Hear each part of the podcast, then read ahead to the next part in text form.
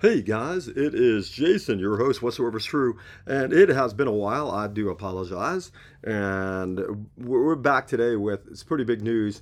Is Tucker Carlson was of course fired from Fox News, and I'm saying fired, even though we don't know the whole story, but it let's not mince words. That's basically what it was it's not very common for, say, a football team to bench their starting quarterback. I mean, imagine the Patriots just dumping Tom Brady for no reason whatsoever, and he's playing well. I mean, Tucker Carlson was that good on on Fox News in his time slot. He was just completely obliterating the competition, and his therefore being let go begs the question as to why. Obviously, the the scuttlebutt is that Murdoch, Mr. Murdoch, the owner was was unhappy with him, and he was bringing up some things that, that he preferred not be talked about.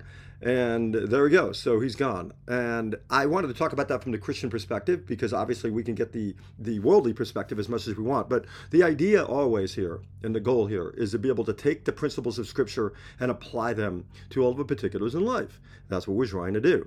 And being renewed in our mind, not conformed to this world, requires careful thought. It requires introspection. And we shouldn't be looking at the Bible isolated from the world. We should be using the light of the Bible, the light of Scripture, like a flashlight and shining it on a very dark world and not thinking of our own mind as the final standard of truth, right? That's that's always the, the premise here. And so let's dive in. Why is the firing of Tucker Carlson from Fox News a very dangerous precedent. Why is it a sign of the encroaching tyranny that comes consequentially when people turn away from God and His Word as the final authority?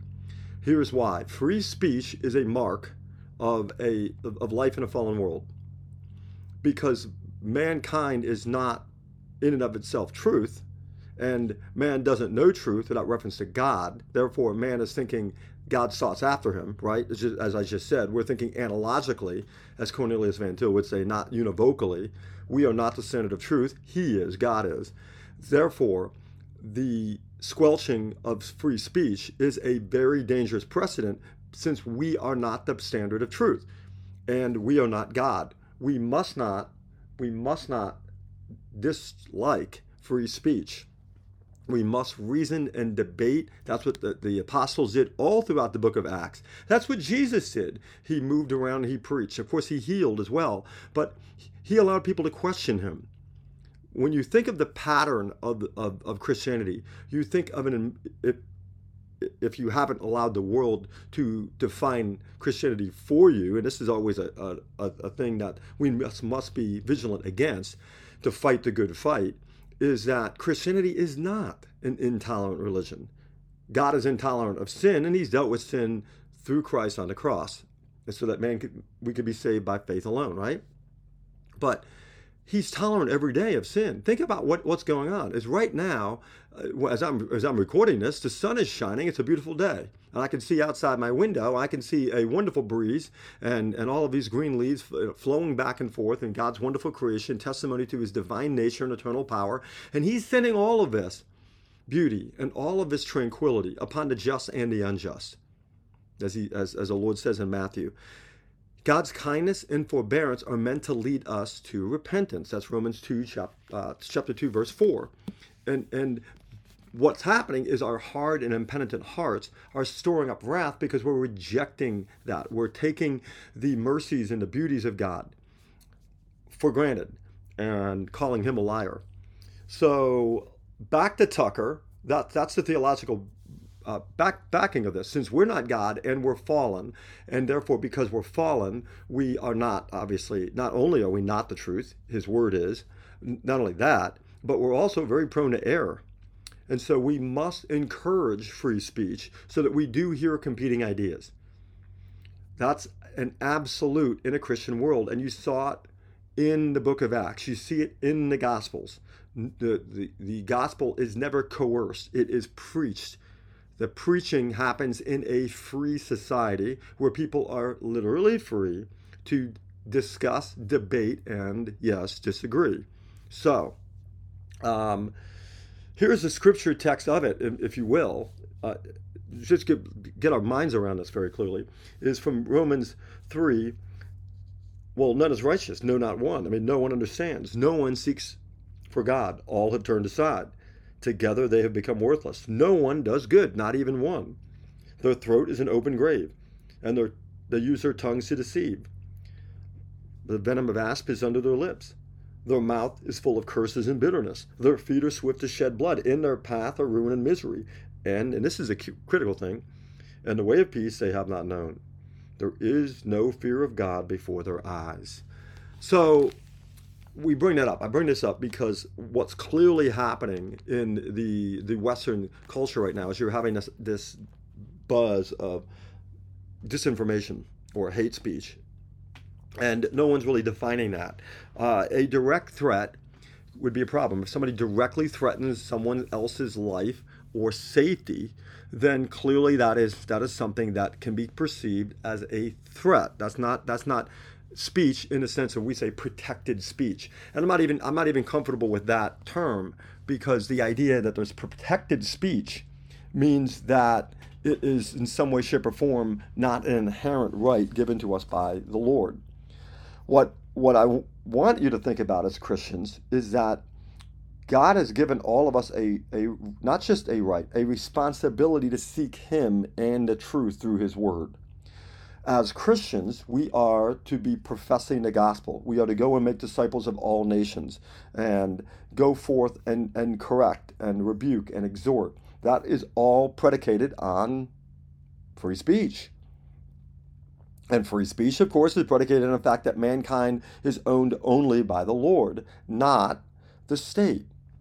So what happens here with Tucker Carlson is Tucker Carlson brings up some some issues like this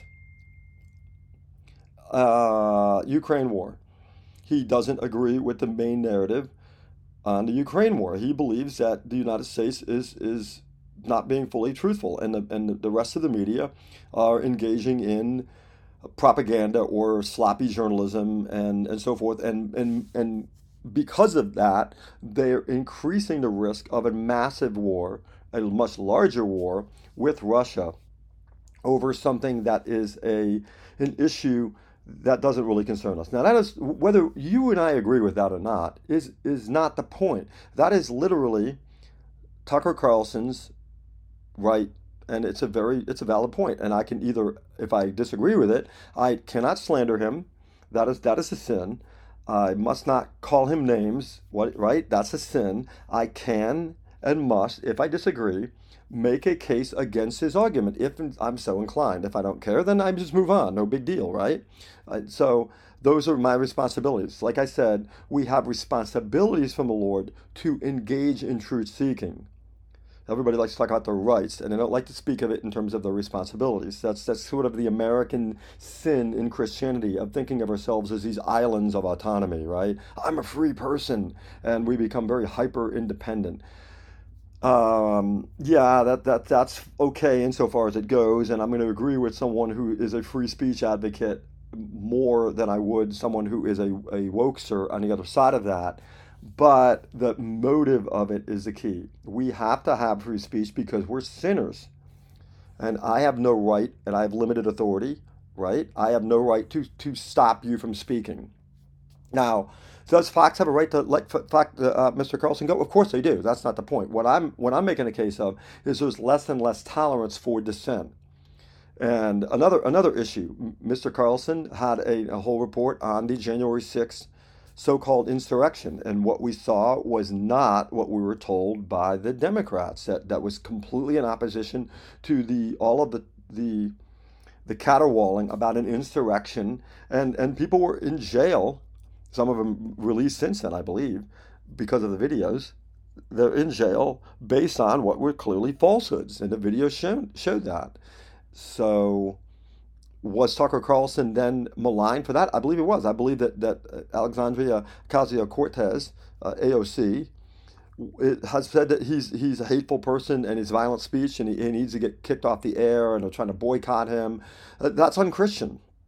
Go out and make an argument against him but it is unchristian to make moves to sort of stop somebody from, from, from being able to exercise their responsibility before the Lord to seek the truth.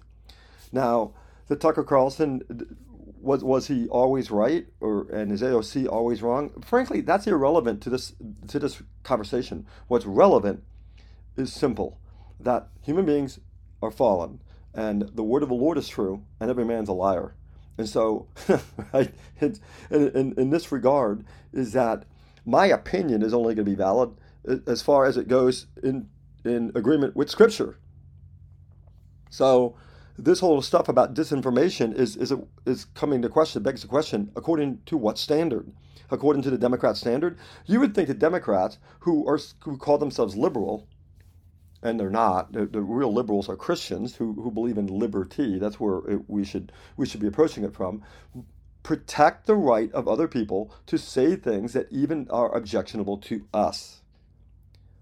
That's what Paul and the apostles did. That's what Jesus did. Jesus did not instantly strike people down when they when he was questioned. He did respond vigorously and confidently and with truth in his dust ups with the Pharisees. Obviously, he did. He uh, he he did, he wasn't in agreement with with Pilate. Watch that watch that debate. But not only that, but Jesus never in his in, in his interview with Pilate did he dispute Pilate's rightful authority with Rome. It was still given to him by God, but Jesus respected that. Paul and the apostles did the same thing in, in throughout the book of Acts and throughout the rest of the New Testament. So what's happening with, with Tucker is a very dangerous precedent because it's it's showing the true colors of sin. When when people, and I'm, I'm saying mainly the left here, have almost unilaterally rejected God and His Word as, as the final authority in life, what they do is they, is they turn towards totalitarianism. They must.